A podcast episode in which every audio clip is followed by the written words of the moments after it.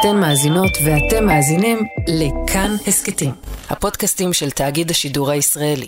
היי, אני צליל אברהם. ואני שאול אמסטרדמסקי, ואתם מאזינים לפרק הרביעי של גורי כיס, הפודקאסט הכלכלי של כאן חינוכית, לילדים וילדות שרוצים לדעת איך העולם עובד. שאול, כן, אני לא ילדה, אבל הייתי פעם, מה את אומרת? בחיי, ויש משהו שאני זוכרת ממש טוב. איזה כיף זה שאת נרדמת באוטו ואת מתעוררת במיטה שלך? לא, האושר הפתאומי הזה כשמישהו נכנס לכיתה ומודיע שיש שיעור חופשי? גם, אבל לא לזה התכוונתי. אוקיי, אז מה? אני זוכרת שמכל הדברים המסתוריים והלא מובנים בעולם של המבוגרים, הדבר הכי לא מובן הוא הבנק. הבנק? הבנק. את יודעת איזה משעמם בבנק? היום כן, אבל כשהייתי ילדה, oh my god, האם זה חדר עם אוצר? יש שם כספות? מי שומר על כל הכספות עם כל הכסף? יש מכונה שאפשר להוציא ממנה כסף מהקיר? של מי הכסף הזה? מה קורה פה? אז בדיוק בשביל זה אנחנו פה. לא, לא, אני בסדר, אני כבר הבנתי. כן, אבל יש הרבה ילדים וילדות שעדיין יש להם המון שאלות כאלה. למשל, עלמה. עלמה היא עדיין ילדה, אבל כבר עכשיו יש לה כסף בבנק. אבא שלי וסבא שלי מכניסים לי כמות כסף כל חודש חודשיים כזה לבנק, וכשאני אהיה בת 18 אני אוכל להתחיל למשוך את הכסף הזה, אבל עדיף לשמור אותו. אני חושבת שזה אתגר גדול לילדה לדעת שבגיל 18 יהיה לה כסף והיא תוכל למשוך אותו, אבל עדיף שלא. גם בגיל 18 זה אתגר. זה לגמרי נכון. עלמה יודעת שהכסף שלה נמצא אי שם במקום שנקרא הבנק, אבל איפה בדיוק הוא נמצא? הם מעבירים אותו לבנק והם שומרים בכספות ולוקחים כסף על זה שהם שומרים, ו... לא, כי, כי אפשר תמיד לגנוב לך, למרות שגם אפשר לפרוץ לבנק ולגנוב לך את הכסף. ואני לא הכי יודעת מה כל כך בטוח בבנק יותר מאשר בכספת בבית. שאלה טובה. כן, אז הלכתי לשאול את הבנק. לא סתם בנק, אלא הבנק שאחראי על כל הבנקים, בנק ישראל שדיברנו עליו בפרק הקודם. זה איילון בנימין והוא אחראי על תחום החינוך הפיננסי בבנק ישראל. הבנק שומר היטב על כספנו. אנחנו בבנק ישראל מפקחים על הבנקים ודואגים שאת הכסף שהפקדת בבנק תוכל לקבל בחזרה מתי שתצטרך. במידה ותחליט לשמור את הכסף בכספת בבית, האחריות על שמירת הכסף וההגנה על הבית תהיה עליך. יש בתים שמורים ומאובטחים יותר, ויש כאלה שפחות. לכן, זוהי החלטה שלכם היכן לשמור את הכסף, בבנק או בכספת. עלמה אומרת משהו נכון, גם לבנק אפשר לפרוץ ולגנוב את הכסף. זה מאוד מאוד מאוד נדיר, אבל אחת לכמה זמן זה קורה.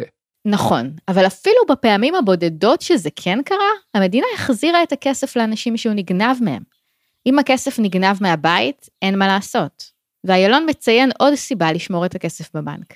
חשוב לדעת שאם תבחרי לשמור את הכסף בבנק, מעבר לזה שהכסף יהיה שמור ומוגן, תוכלי לקבל אותו בכל מקום. בעזרת כרטיס החיוב שתקבלי מהבנק, תוכלי למשוך כסף מהכספומט, על ידי כך שתקישי את הקוד הסודי שרק את מכירה, ולקבל את הכסף שלך. אם תשמרי את הכסף בבית, יהיה לך קשה למשוך אותו כשתהיי בעיר אחרת. ואפילו בחו"ל. צליל, אל תדברי איתי על חו"ל, אני כבר שנה מנסה להוציא דרכון בשביל לטוס לחו"ל.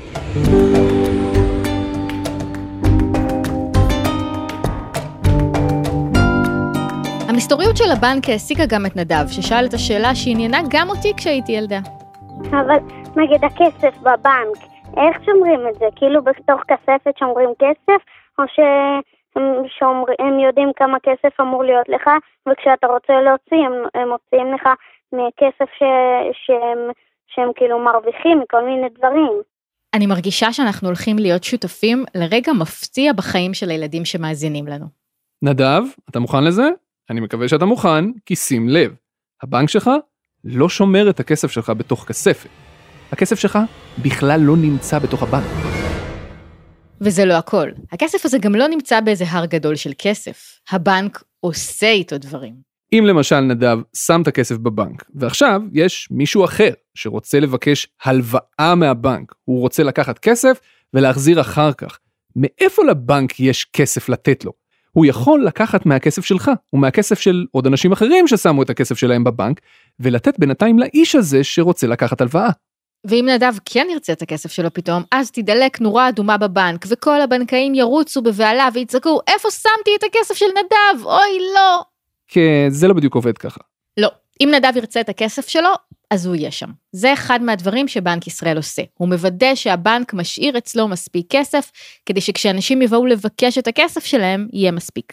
מה שמעלה את השאלה הבאה של נדב. אבל למה אתה צריך לשלם כסף בשביל לקחת את הכסף שלך? זה באמת מוזר, אני נותנת להם את הכסף שלי, הם הולכים, מלווים אותו, עושים איתו כל מיני דברים, ואז אני צריכה לשלם להם על זה? למה? אז שאלנו את זה גם את איילון בנימין מבנק ישראל. כדי שתהיה לנו את האפשרות לנהל חשבון בבנק ולבצע כל מיני פעולות עם הכסף שלנו, הבנק נדרש להחזיק סניפים, לפתח מערכות מחשב מורכבות שיוכלו לבצע את כל הפעולות שנבקש, לסלם שכר לעובדים שלו, הבנקאים, ויש לבנק עוד הוצאות. לכן בדומה לכל שירות שאנחנו מקבלים וצריכים לשלם עבורו, גם כאן, עבור השירות שהבנק נותן לנו, אנחנו משלמים, וזה נקרא עמלה. לבנק עולה כסף לשמור לנו את הכסף ולאפשר לנו למשוך אותו איפה שנרצה, ועל העלות הזאת הוא מוסיף עוד כסף ומרוויח. רק שהבנק מרוויח המון כסף על החשבונות שלנו.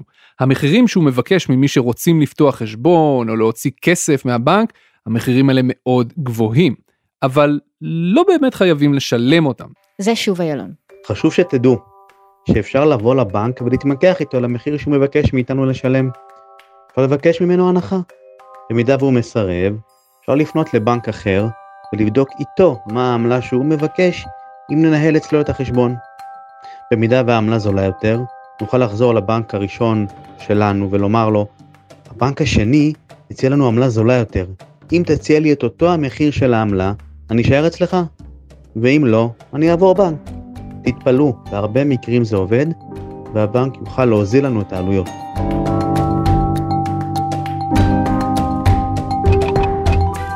אוקיי, אז עכשיו נדב יכול ללכת לבנק, לבקש שישמרו לו על הכסף שלו, להתמקח עם הבנק, כלומר, לבקש לשלם פחות על זה ששומרים לו את הכסף, בשביל שהוא לא ישלם להם יותר מדי.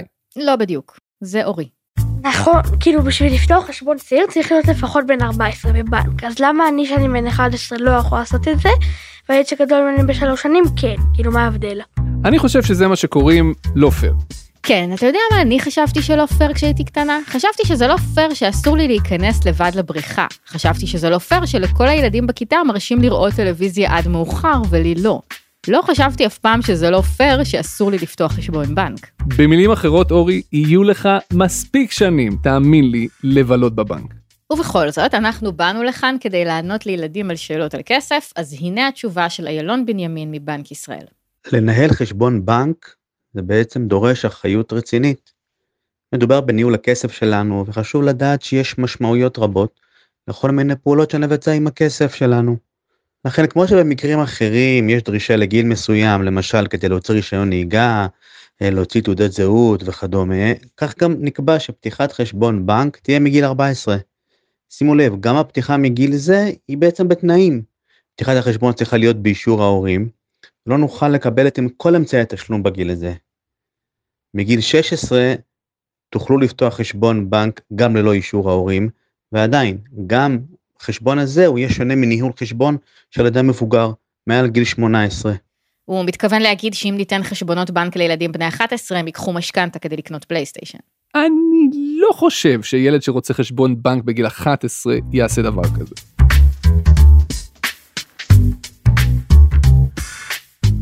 טוב, אז עברנו ככה על הבסיס של מה הבנק עושה ולמה זה עולה כסף, עכשיו אנחנו עולים כיתה. אתה מוכן? מוכן. לא, כי זה קיצוני. אני לא פוחד. אוקיי. שלום, אני נועם, אני גר בטורונטו, ויש לי שאלה, איך יוצרים כס... כסף? לפני שיוצרים כסף, צריך להחליט מי יופיע על הכסף. קודם כל מחליטים מי יופיע על השטרות. בעבר הופיעו על השטרות נשיאים וראשי ממשלות, וכיום מופיעים משוררים. למשל, לאה גולדברג, שהיא משוררת וכתבה גם את איי פלוטו ודירה להשכיר, מופיעה על שטר של 100 שקלים. לאחר מכן מתחיל תהליך עיצוב השטר. יוצרים דוגמה לעיצוב השטר, משלבים אותו בתוך תבנית, מעין דף גדול עם העיצוב שנבחר. מכניסים את התבנית שיצרנו לתוך מכונה מיוחדת, ושם מדפיסים את השטרות בתהליך ארוך מאוד. אם מדפיסים את הכסף במדפסת, זה אומר שכל אחד יכול להדפיס כסף? לא את הכסף הזה, תשמע מה ילון אומר. במהלך התהליך הזה הם משלבים גם סימני ביטחון בשטרות, כדי שלא ניתן יהיה לזייף את השטר. למשל, אם לוקחים את השטר של 100 שקלים עם התמונה של לאה גולדברג ומחזיקים אותו מול האור, רואים ליד התמונה הגדולה של גולדברג עוד תמונה קטנה, בשחור לבן. רק בשטר אמיתי ולא מזויף יש את התמונה הזאת. בצד ימין של השטר גם יש פס זוהר עם המספר 100 וסמל המנורה, וכשמטים את השטר הסימנים הזוהרים מופיעים ונעלמים. ויש עוד הרבה סימנים כאלה. בקשו מאמא או אבא שטר של 100 או כל שטר אחר, שימו מול האור ותוכלו לראות את זה בעצמכם. אחרי שהתבנית מוכנה, חותכים אותה לשטרות ונותנים לכל שטר מספר סידורי שונה. כך אנחנו מייצרים את הכסף שלנו. איפה כל הדבר הזה קורה? אז זהו, שהיינו שמחים לראות, ובטח גם הילדות והילדים היו רוצים ללכת ולראות, אבל אנחנו לא יודעים איפה זה קורה. השטרות שלנו מודפסים בחוץ לארץ, במדינה אחרת, במקום מאוד מאוד סודי, ויש מעט מאוד אנשים שיודעים איפה בדיוק זה קורה. נצטרך למצוא משהו אחר לעשות בשבת.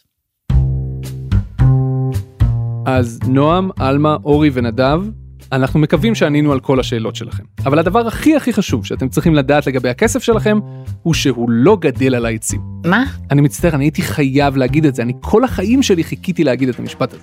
אתם האזנתם והאזנתם לגורי כיס, הפודקאסט של כאן חינוכית על כלכלה לילדים וגם להורים שלהם.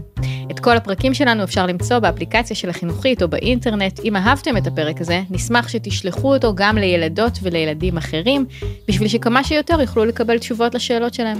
אם גם לכם יש שאלות על כלכלה, אל תשמרו אותם בבטן, חפשו אותנו בעמוד הפייסבוק של כאן חינוכית ושילחו לנו שם.